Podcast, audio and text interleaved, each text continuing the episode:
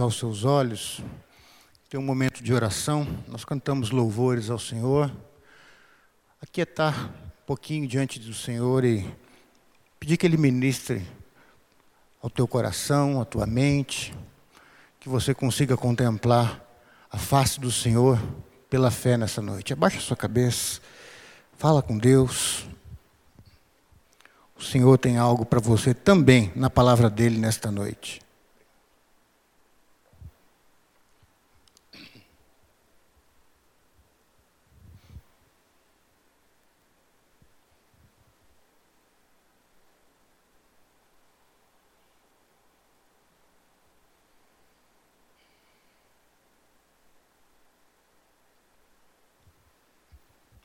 Senhor, muito obrigado por tudo aquilo que o Senhor já ministrou à tua igreja nesta noite, Senhor. Obrigado porque o Senhor tem sido um Deus maravilhoso, um Deus presente. E pedimos a Ti que nos apresente um pouco mais da Tua face nessa noite. Que venhamos a contemplar um pouco mais da Tua beleza, experimentar um pouco mais da Tua graça, saber um pouco mais da Tua grandeza. E cada vez mais, Senhor, que nosso coração esteja aberto para a tua verdade, para o teu poder e para o teu agir em nossas vidas e através das nossas vidas. Que haja poder agora na ministração da tua palavra, não por causa de homens e pessoas, mas pela presença do teu Espírito e por esta palavra que é tua, Senhor. Dá-nos sabedoria para é, abrirmos a tua palavra e que ela traga a cada um de nós aquilo que precisamos ouvir de Ti nesta noite, com a sabedoria que vem dos altos céus. No nome de Jesus, amém. Amém. Vamos compartilhar um pouco, é, quero compartilhar com você um pouquinho sobre esse tema, a grandeza de Jesus Cristo. A grandeza de Jesus Cristo. Abra lá nesse texto de Colossenses, capítulo 1, versículos 15 a 23. Colossenses, capítulo 1, versículos 15 a 23.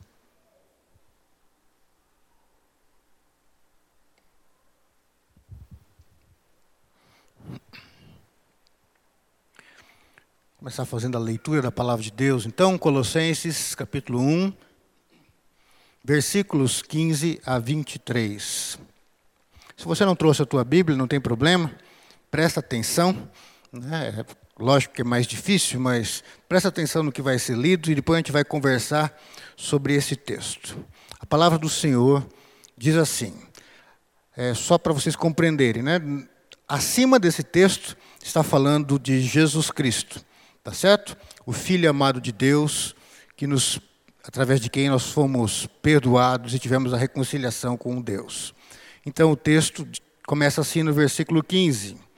Ele é a imagem do Deus invisível, o primogênito sobre toda a criação, pois nele foram criadas todas as coisas nos céus e na terra, as visíveis e as invisíveis sejam tronos, sejam soberanias, poderes ou autoridades, todas as coisas foram criadas por Ele e para Ele.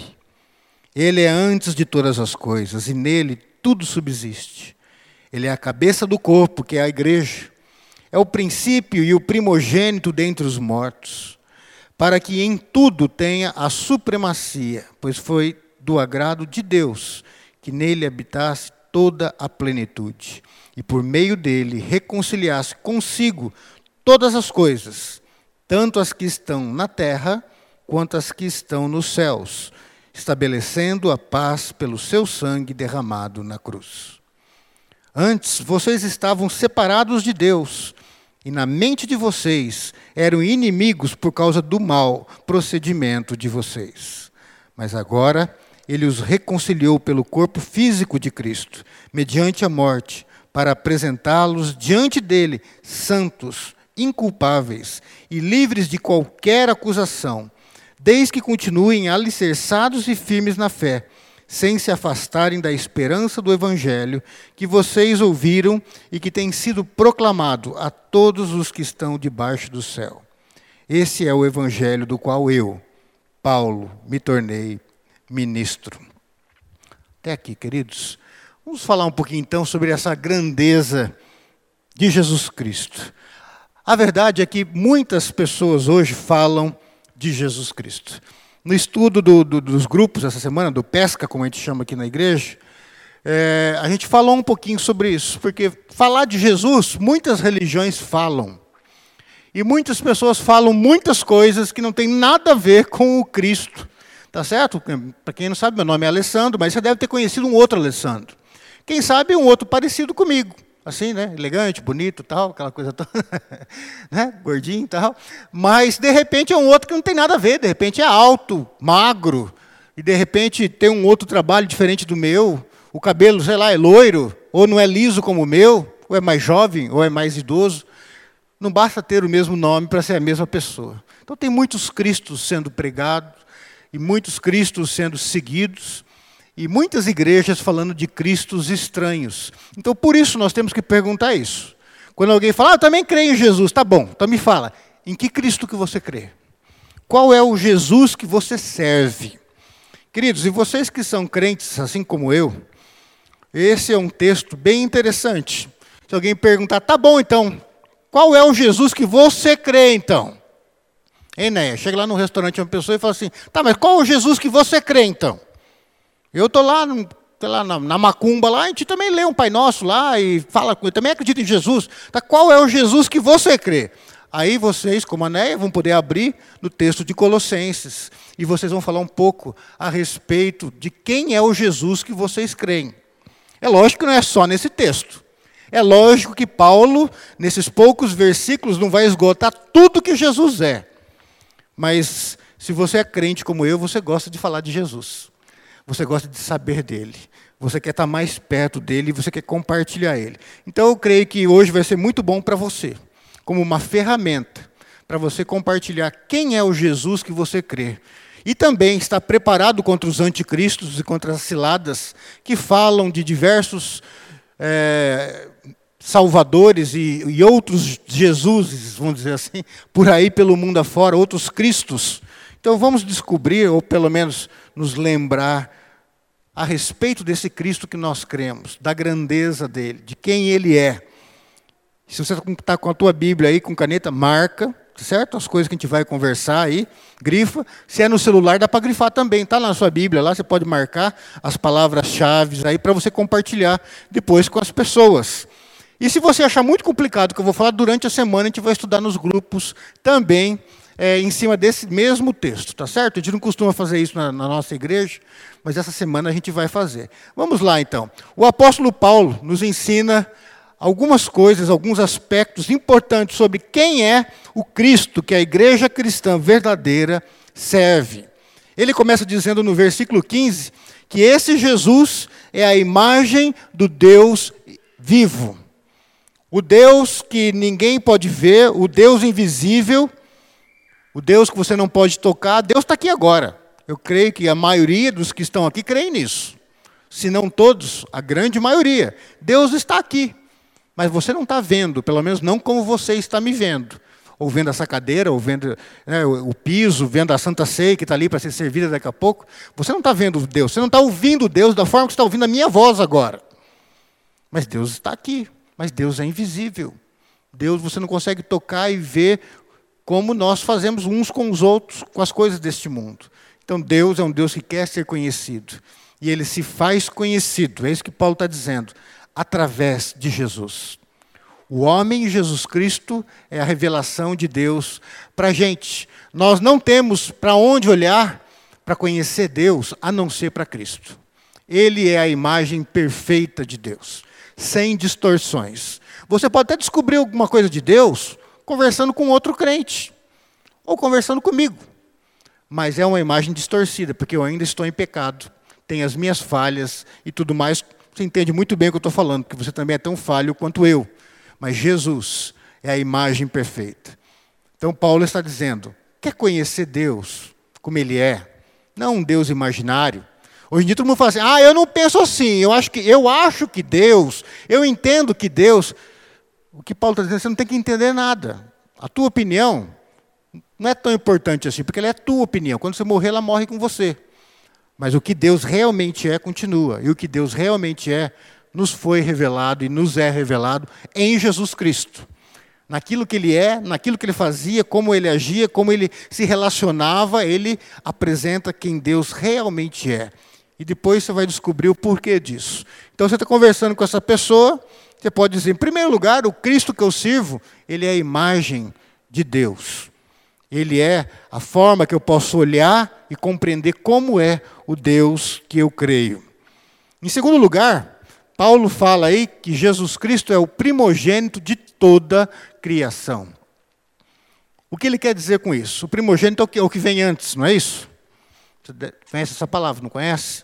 Ele fala assim: na criação tem um primogênito, aquele que veio antes de tudo e todos. Jesus veio antes de tudo e todos. E quando eu falo Jesus, eu não estou dizendo o Filho de Deus, porque como Deus, ele sempre existiu. Eu estou falando do homem Jesus. O homem Jesus de Nazaré, ele precede, ele antecede, ele vem antes de tudo e todos. A gente começa a lembrar agora da aula do Nutri de manhã. Para nós, criaturas, Jesus veio, vamos dizer assim, dois mil anos atrás, não é isso? Um pouquinho mais. Historicamente, faz 2019 anos aí, mais ou menos isso, que Jesus veio. Mas isso no tempo dos homens. No tempo dos homens, Deus cria o mundo, não é isso? O homem cai, peca, se desvia de Deus, Deus promete o Messias, e depois de um bom tempo vem Jesus para o mundo. Então Jesus não estava em primeiro, o homem Jesus. Mas para Deus, o tempo para Deus é diferente, porque Deus é atemporal. O que Paulo está dizendo é que esse homem Jesus, ele é o primogênito, ele antecede todas essas coisas. A gente vai ver depois que ele é a razão de todas essas coisas. E tudo foi por causa deste homem. Mas Adão e Eva vieram antes dele, historicamente. Mas para Deus, Adão e Eva foram criados segundo a imagem de Deus, fundamentado em Cristo Jesus que viria, historicamente. Nesse sentido, ele é o primogênito. Ele veio antes da criação, dos planetas, dos anjos, dos demônios que são anjos caídos e assim por diante.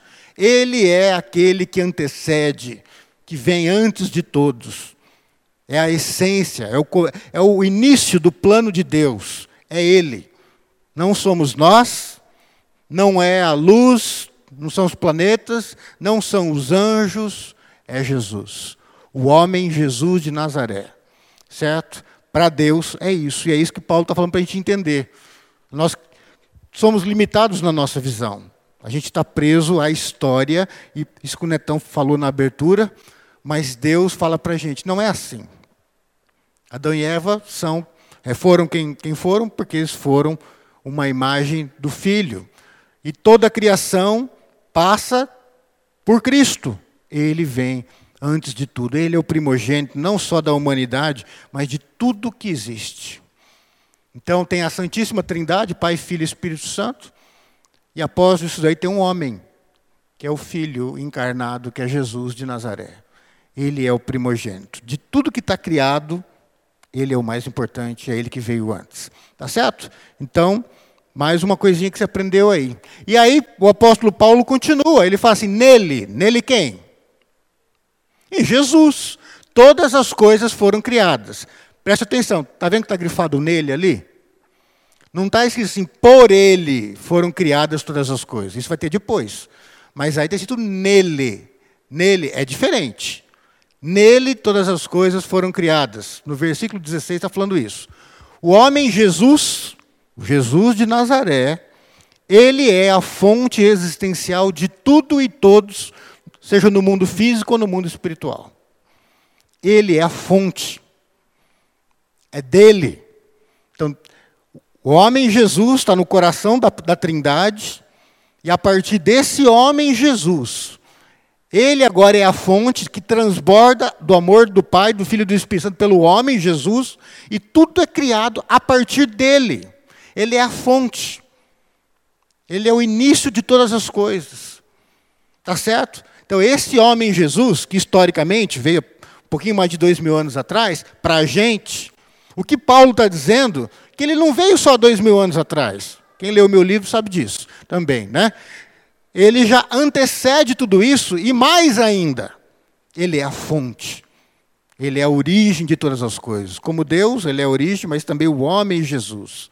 É dele que o amor de Deus nos alcança, toda sorte de bênçãos, tudo que vem de Deus vem através dele. Às vezes a gente não tem essa noção da grandeza de Jesus Cristo.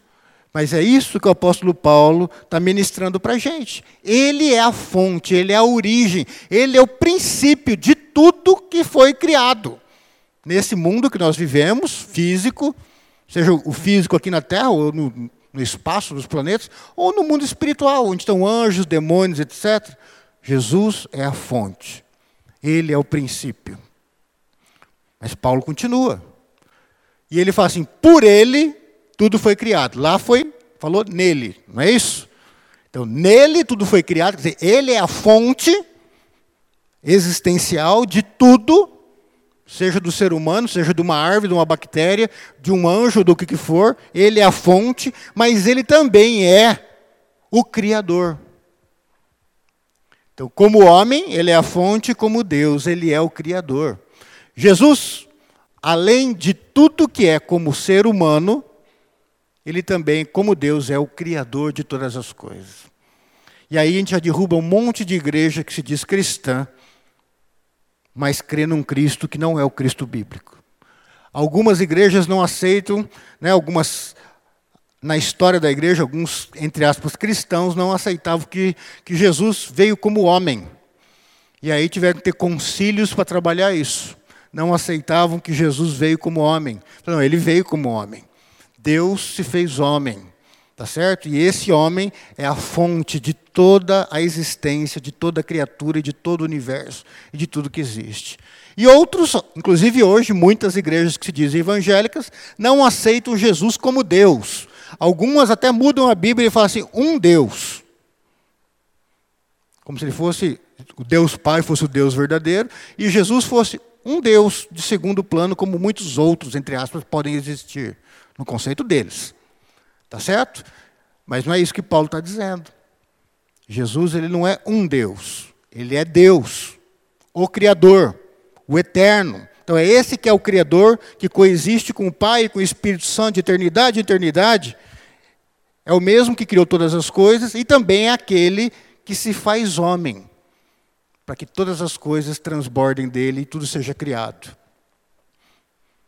Então, veja aí a amplitude, a grandeza, quando eu digo eu creio em Cristo. Cristo não é um cara que é legal, ou só um bom exemplo, ou alguém que passou pela história e ensinou coisas boas. Ele é muito mais do que isso. Ele não é mais um Deus ou mais uma opção para você crer ou não. Ele é muito mais do que isso. O apóstolo Paulo fala assim: para ele tudo foi criado. Então ele é a fonte de todas as coisas, ele é o criador de todas as coisas, e agora tudo que foi criado, se você der uma olhadinha no versículo 16, fala isso. É para ele. Não é para mim. Não é para você. Muitas vezes a gente acha que quanto mais perto de Deus eu tiver, Ele vai me fazer feliz, porque eu estou aqui para Deus satisfazer os meus desejos. Você está enganado. Não é isso. Você, porque crê em Deus, você, Deus não, vai, não tem a obrigação de te fazer feliz. Mas você, porque crê em Deus e saber quem é o Deus que você crê, você tem a obrigação de usar a tua vida para glorificá-lo. Tudo que ele fez é para ele, para a glória dele. Tudo que foi feito, tudo que foi criado, teve ele como fonte, ele como criador, e o fim, o propósito último e maior de tudo isso é a glória dele mesmo para que venhamos a reconhecer que Ele é Deus, que Ele é Salvador, que Ele é o Criador, que todas as coisas foram criadas por Ele e mais algumas que a gente vai ver agora aqui na, na continuidade do texto.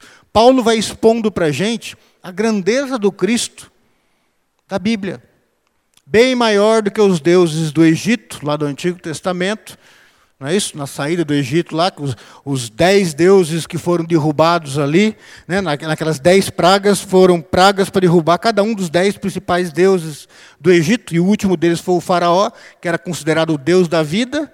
Então Deus, quando mata, entre aspas, o filho primogênito dele, fala, bom, se você é o Deus da vida, dá vida para o teu filho, então.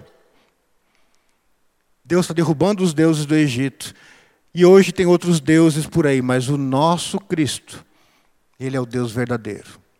Não um deusinho, não um Deus que tem algum poder, mas o Todo-Poderoso, Criador dos céus e da terra, e que ele fez tudo isso não para provar algo para alguém, mas para a sua própria glória. Para a sua própria glória. E quando a gente fala isso, fala assim, nossa, tem que falar assim, mas que cara, né? Metido, faz as coisas para reconhecer que ele é Deus. Não é isso, queridos. Ele é simplesmente Deus. E o fim dessas coisas é apontar aquilo que ele realmente é. E se nós somos dele, de fato, nós não sentimos isso como um peso, mas sentimos isso com alegria, declarando o senhorio e a glória dele. O ímpio não, o ímpio quer glória para si. O crente se alegra em devolver a glória para Deus. Então, a glória é para Ele. Tudo que foi criado é para Ele, para esse Cristo. Vamos lá. Nele tudo subsiste. Versículo 17, dá uma olhadinha aí comigo. Tem outras, outras versões que usam outras palavras, mas é nesse sentido.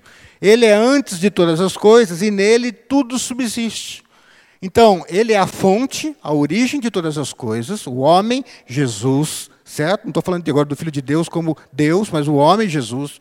Como Deus, ele é o criador de todas as coisas. E agora o que ele está dizendo aqui? Ele não só é a fonte, o criador, mas é aquele que mantém as coisas. Sem ele, tudo deixa de existir.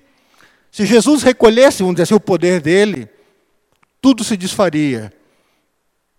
E voltaria a ser como era antes no princípio: só Pai, Filho e Espírito Santo. Estão entendendo? A Trindade utiliza Cristo para criar, foi através de Cristo, né? da ação de Cristo ali como a fonte, como Criador. Ah, você está ignorando o Pai e o Espírito Santo. Não estou ignorando, é que o meu foco é Cristo hoje, tá certo? É lógico que o Pai e o Espírito Santo estavam criando junto com o Filho. Nós estamos falando de Jesus hoje. Outro dia eu falo do Espírito Santo, outro dia eu falo do Pai. Hoje o nosso foco é o Filho. Então, o Filho, ele é a fonte, a origem, ele é o Criador, e ele é aquele que mantém a vida e mantém a criação. Se ele se retirar, falar assim: acabou, não quero mais brincar com vocês, Queridos, a gente deixa de existir simplesmente. Até o diabo, que não gosta de Jesus, que não gosta de Deus, que é um rebelde, revoltado, ele existe porque Jesus permite. Está entendendo? Jesus não precisa nem fazer nada. Você, assim, eu não quero mais brincar com você, diabo. O diabo deixa de existir na hora. As coisas subsistem, permanecem existindo por causa dele, por causa de Cristo. Até aquele que fala, eu não creio no seu Jesus, fala assim, pode falar assim, tá bom, você não crê nele, mas você continua falando isso para mim porque ele permite. Porque se ele retirar o sopro da tua vida, você deixa de existir. Sabe aqueles filmes que desintegra, assim que a pessoa some? Não estou nem falando de cair morto, certo? Estou indo além ainda. A pessoa deixa de existir. As coisas, os átomos, as moléculas, o mundo, as coisas, as leis da física, da química, da biologia, tudo que existe subsiste nele. Ele é o mantenedor de todas essas coisas. É muito grande. Ele fala aí também que ele é o Senhor da igreja. Nem vou dar muito foco nisso, mas eu acho que é importante estar no texto. E outra coisa, tem muita gente achando por aí que é o dono da igreja. Não aqui, mas no mundo, eu digo. Que a igreja tem que ser assim, que o louvor tem que ser assado, que a pregação tem que ser assim, que a pregação tem que ser mais tranquilinha, ou que a pregação tem que ser mais gritada, que o pastor tem que usar terno, que o pastor não pode usar terno, que tem que ter piano, que tem que ter órgão, ou que sanfona é do diabo, ou que sanfona é ungida. Sabe, tem gente de todo jeito. Mas quem determina isso é Deus, gente. E Jesus é o Senhor da igreja. Não é a nossa denominação, não é o pastor da igreja, não é o conselho, não é o membro chato que só reclama, é Jesus. Ele é o Senhor da igreja, a igreja é dele. E a igreja, quando eu digo igreja, somos nós, pessoas, vamos prestar contas, não para o conselho da igreja, vamos prestar contas para o Senhor da igreja. Tá certo?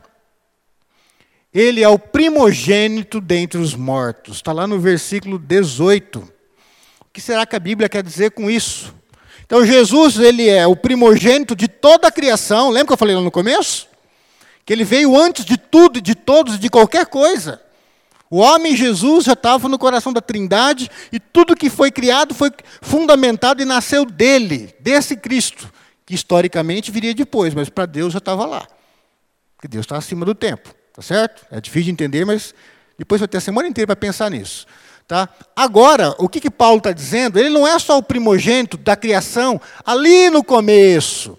Ele também é o primogênito dos mortos, é o primeiro que ressuscitou, e isso quer dizer, é o primeiro homem glorificado que entra na eternidade. Ele é o primeiro em todas as coisas. Ele é o primeiro nesse mundo e ele é o primeiro no mundo por vir. Entendeu, Hilda? Isso? Jesus é sempre o primeiro. Ele não é dois, ou três, ou quatro, ou não está em primeiro lugar com outros. Ele é único e sempre tem a primazia, sempre vem em primeiro lugar. Seja nesse mundo, seja no porvir. Ele é o primeiro que ressuscitou, ele é o primeiro que chegou na casa do Pai com o corpo ressurreto.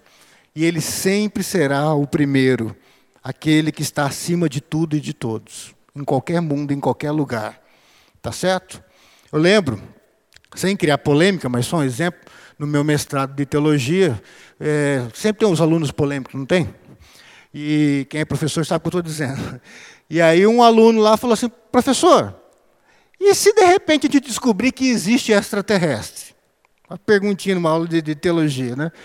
Daí o professor falou, bom, vai ser um problema porque a gente vai ter vai descobrir daí que até os confins da Terra não é só até os confins da Terra, vão ter que evangelizar lá para cima também e falar para os extraterrestres que Jesus é o Senhor, né? Que ele pode vir para cá verdinho, de anteninha, do jeito que quiser, mas Jesus, o Salvador, é o Senhor da glória de todo o universo. Ele não é o Senhor da Terra só, ele é o Senhor do universo, né? Ele é o Senhor agora e ele é o Senhor eternamente, o supremo, o primeiro e o último. É ele que Deus escolheu, o homem Jesus de Nazaré. Quando você chegar no céu, você vai ver aquele que morreu na cruz e que ressuscitou para te salvar, cheio de glória, reinando num trono eternamente, governando sobre todo o universo, o mundo físico e o mundo espiritual debaixo dos pés dele. E ele vai reinar para sempre. Tá certo? Então ele é o primogênito dentre os mortos. Ele é o primeiro em todas as coisas. Fala aqui, esse versículo, essa parte do versículo eu achei bem interessante eu refleti bastante para a minha vida nisso daí, que fala que, aqui o versículo 19, pois foi do agrado de Deus que nele, nele Jesus, né? no homem Jesus de Nazaré, habitasse toda a plenitude. O que será que Deus quis dizer com isso daí? Em Cristo habita corporalmente, no homem Jesus, toda a plenitude de Deus. Esse é o primeiro aspecto. E se você duvidar disso, você pode ver no capítulo 2 desse mesmo livro, no versículo 9. Eu vou ler para você. É, pois em Cristo habita corporalmente, então não é o Filho de Deus, tal, é, é Jesus de carne e osso, certo?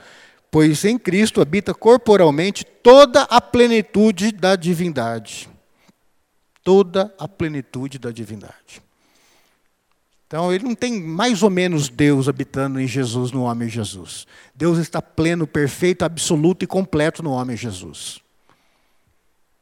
Então, eu posso manifestar algo de Deus: o amor, a graça, a compaixão. Você também pode. Mas a gente manifesta um monte de outra coisa que não expressa Deus. Jesus, ele manifesta Deus de forma plena. Quem vê Cristo, vê Deus. Ah, mas o Deus que está em todos os lugares é mais do que o homem Jesus pode mostrar. Mas o homem Jesus é tudo aquilo que você consegue captar de Deus e consegue compreender de Deus olhando para Ele. Acima disso, esquece, não cabe na tua cabeça. Não cabe em seres finitos e pequenos como nós. Então, Cristo é a plenitude de Deus em linguagem humana.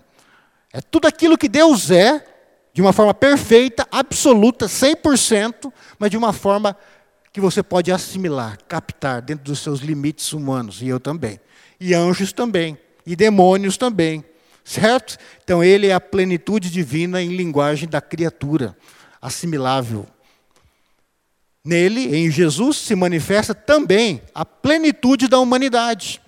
Então, quando fala que Deus escolheu, né, Deus Pai, Filho e Espírito Santo, escolheram o homem Jesus de Nazaré, para que nele habitasse toda a plenitude, nele habita toda a plenitude de Deus e também toda a plenitude do que é ser um ser humano pleno. Então hoje eu sou humano, mas eu não sou 100% humano. O que quer dizer com isso, pastor? Está louco agora? Está achando que é macaco, que é rato, coelho? O que você está achando? Não é isso. Deus me fez ser humano, mas quanto mais eu me aproximo de Cristo, mais eu me me torno o ser humano de acordo com o plano e o projeto de Deus. Então eu ainda não sou plenamente humano, mas eu serei, por causa da graça de Deus e da ação do Espírito Santo na minha vida. E quando Jesus voltar, se eu estiver morto vivo, não interessa, eu vou receber um corpo glorificado, e aí o pecado já não vai ter poder sobre a minha vida, e eu vou ser um homem plenamente humano. E Jesus veio e demonstrou para a gente quem Deus é. E Jesus veio e também demonstrou para a gente o que é ser um ser humano de verdade, pleno, 100% humano nas atitudes, nas palavras, nas prioridades, como ele administrava a vida, como ele administrava os bens, tudo isso. A gente olha para ele e a gente descobre, isso é ser humano. Afinal, o ser humano pleno, ele é a imagem e semelhança do Deus pleno revelado em Jesus. Tá certo? Espero não estar tá deixando ninguém louco aqui nessa noite, mas vamos lá. E além disso, somente em Cristo nós temos vida plena. Não existe plenitude na nossa vida, vida em abundância distante de Jesus. Então veja, né, as coisas que Paulo está falando para a gente. Você pegar só uma frasezinha dessa daí, você já pode mostrar para a pessoa um monte de coisa a respeito da grandeza de Jesus. Você nunca vai conhecer Deus plenamente sem Jesus, porque só Ele mostra plenamente quem Deus é. Você nunca vai ser 100% humano se você não conhecer Jesus, porque só Ele demonstra para a gente o que é ser um ser humano pleno. E é só Ele, pela ação do Espírito Santo em nossas vidas, pode nos humanizar. Não pelo contexto, pelo conceito humano aqui da terra, né? mas nos humanizar segundo o projeto de Deus para nós como seres humanos. Tá certo? E vida.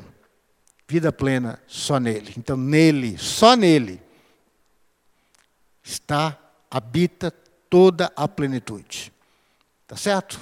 Continuemos. Paulo não para. Tá certo? É bastante informação. Pode pegar os slides aqui, pode entrar no site, escutar de novo, para você refletir nesse texto. Fala que ele é o caminho de reconciliação, tanto no céu como na terra. Né? Versículo 18 está falando isso daí. É o 18? Deixa eu ver. Acho que eu coloquei errado, hein, gente? Deixa eu ver aqui. É o 20, né? Isso. E por meio dele, dele quem? Jesus. Reconciliasse consigo todas as coisas, tanto as que estão na terra, quanto as que estão nos céus, estabelecendo a paz pelo seu sangue derramado na cruz. O 21 continua.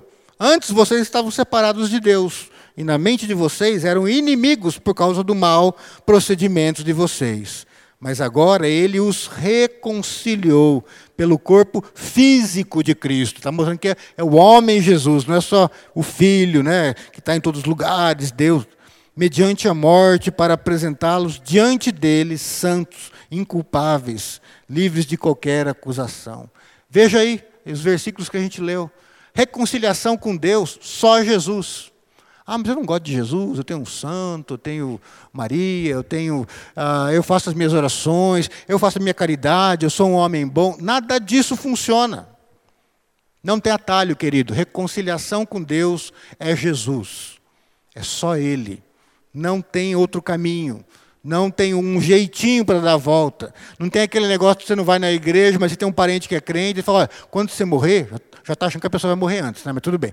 Quando você morrer, prepara um cantinho para mim lá, vai, porque eu não igreja essas coisas, Jesus não é comigo não. Mas dá um jeitinho, arruma um canto para mim. Não tem também jeitinho brasileiro no céu. A reconciliação com Deus é através de Jesus, através de uma entrega para Ele. Reconhecer não um Jesus qualquer, mas esse Jesus que a Bíblia fala e que Paulo está apresentando para a gente aqui nesse texto. Esse Jesus, você viu quantas coisas nós vimos aqui nesse texto? Não é um texto tão grande assim, são poucos versículos, mas são dez pontos, dez coisas que Jesus é. E você vai poder apresentar para as pessoas quem é o Jesus que você crê. Quando você chegar para a pessoa e falar, ah, esse Jesus que você está falando aí, eu não acredito não. Ele vai falar assim, Netão, então fala para mim qual é o Jesus que você crê, Netão. Assim, você quer saber mesmo? Pega o seu celular lá, Vai lá, Colossenses capítulo 1. Senta aí, você tem uns minutinhos? Tá bom, vamos começar. Olha, ele é a imagem do Deus invisível. Sabe o que isso quer dizer? Isso, isso, isso. Olha, ele é a fonte de toda a vida e de toda a criação. Ele é o criador de todas as coisas. E aí você vai. Você vai mostrando. No final, ou a pessoa fala assim: ah, esse teu é melhor que o meu, quero acreditar nesse daí também. Ou ela vai olhar e falar assim: ah, esse daí eu não acredito não. Mas você fez a tua parte. Você cumpriu o teu propósito, que é glorificar o nome dele, falar da grandeza dele. E um dia, queridos, e eu estou encerrando já, todo joelho se prostrará e toda língua confessará que este Jesus que Paulo está falando aqui e que foi pregado hoje à noite, que ele é o Senhor. E todos vão se prostrar e confessar isso. Uns não confessaram em terra, vão confessar e vão tomar o caminho para o inferno. Outros que já confessavam e viviam em função da glória desse Senhor maravilhoso, vão confessar de novo com tranquilidade e vão estar para sempre com Deus através de Cristo. Eu queria te desafiar a cantar esse cântico. Vamos, Ministério de Músicos, Rafa e a Bruna, cantar esse cântico e te desafiar a colocar o teu coração diante de Deus. Se você não assumiu um compromisso com esse Jesus ainda, de verdade, é a hora. É a hora de assumir um compromisso. Não adianta você ficar contemplando de longe. Chega uma hora na vida da gente que a gente tem que falar: Senhor, eu entendi quem você é e eu vou viver para o Senhor. Eu entendi um pouco da tua grandeza. Queridos, quanto da grandeza de Jesus que a gente falou hoje aqui, e ele é muito maior do que tudo isso que eu falei ainda. Tem muito mais para falar dele. Peguei um texto só da Bíblia. Ele é muito maior do que tudo isso. E ele te ama. Ele quer ser o teu reconciliador com Deus. E o teu reconciliador com você mesmo. Para você se tornar o homem ou a mulher que Deus projetou para você ser. Não somente hoje, mas por toda a eternidade. Eu sei que às vezes esse tipo de sermão parece que não atende algumas coisas, né? De repente você queria vir e que eu falasse que o teu salário vai aumentar, que aquele enfermo vai ser curado. Não é isso? Que aquela pessoa que você queria que gostasse de você, te namorasse, ela vai te apaixonar por você. Tudo isso Deus pode fazer, mas a finalidade da igreja maior não são essas coisas pequenas, por mais importante que sejam para a gente. A finalidade da igreja é dar glória a esse Cristo. Creio que mais vezes nós temos que ter pregações e palavras nesse sentido, que simplesmente falam da glória, da grandeza de quem Cristo é. Feche os seus olhos. Faça uma oração de. Fala com Deus, sem, sem pedir nada agora. Só agradecendo Ele por Cristo, por aquilo que Cristo é. Se você aprendeu algo a respeito dele que de repente te impressionou, te moveu nesta noite, louva Ele por isso. Apresenta a tua dependência dele. De repente você não sabia que, que Ele é a fonte de todas as coisas, o Criador de todas as coisas, aquele que sustém todas as coisas na existência, aquele que tem um nome que está acima de todos os nomes, hoje e eternamente. E se você ainda não colocou a tua vida debaixo do senhorio dele, eu queria te convidar a fazer isso agora. Aí onde você está mesmo. Queria que você falasse para Jesus: Jesus, eu não quero nem pensar mais que eu estou no controle da minha vida, porque eu não estou. Eu entrego todo o controle da minha vida para o Senhor e digo diante dos céus que sou teu, dependo do teu cuidado. A minha vida é tua, sempre esteve nas tuas mãos. Eu lutei para manter a minha vida e para conseguir coisas, mas hoje eu reconheço que minha vida está nas tuas mãos. Obrigado, porque mesmo quando eu não me importava, o Senhor se importava e tem cuidado da minha vida, da minha família, de cada detalhe. Obrigado, Jesus, porque apesar de toda esta grandeza, o Senhor se importa conosco, se importa com as nossas lutas, com as nossas com as dificuldades que enfrentamos e está conosco em meio ao nosso deserto. Obrigado, Senhor, porque diante de toda essa grandeza, o Senhor não agiu com soberba, mas veio como servo, para que conhecêssemos um pouco da tua glória e experimentássemos da tua salvação e da reconciliação com o Deus triuno. Abençoa a tua igreja, Senhor.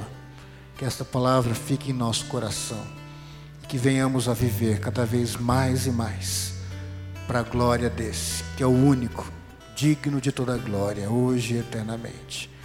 A Ele amamos, a Ele servimos e nas mãos dele entregamos as nossas vidas para os teus serviços, Jesus, para a obra que confiaste a cada um de nós, que façamos o nosso melhor. Por nome do Pai, do Filho e do Espírito Santo, através do nosso Salvador Jesus Cristo. É que nós oramos. Amém. Amém.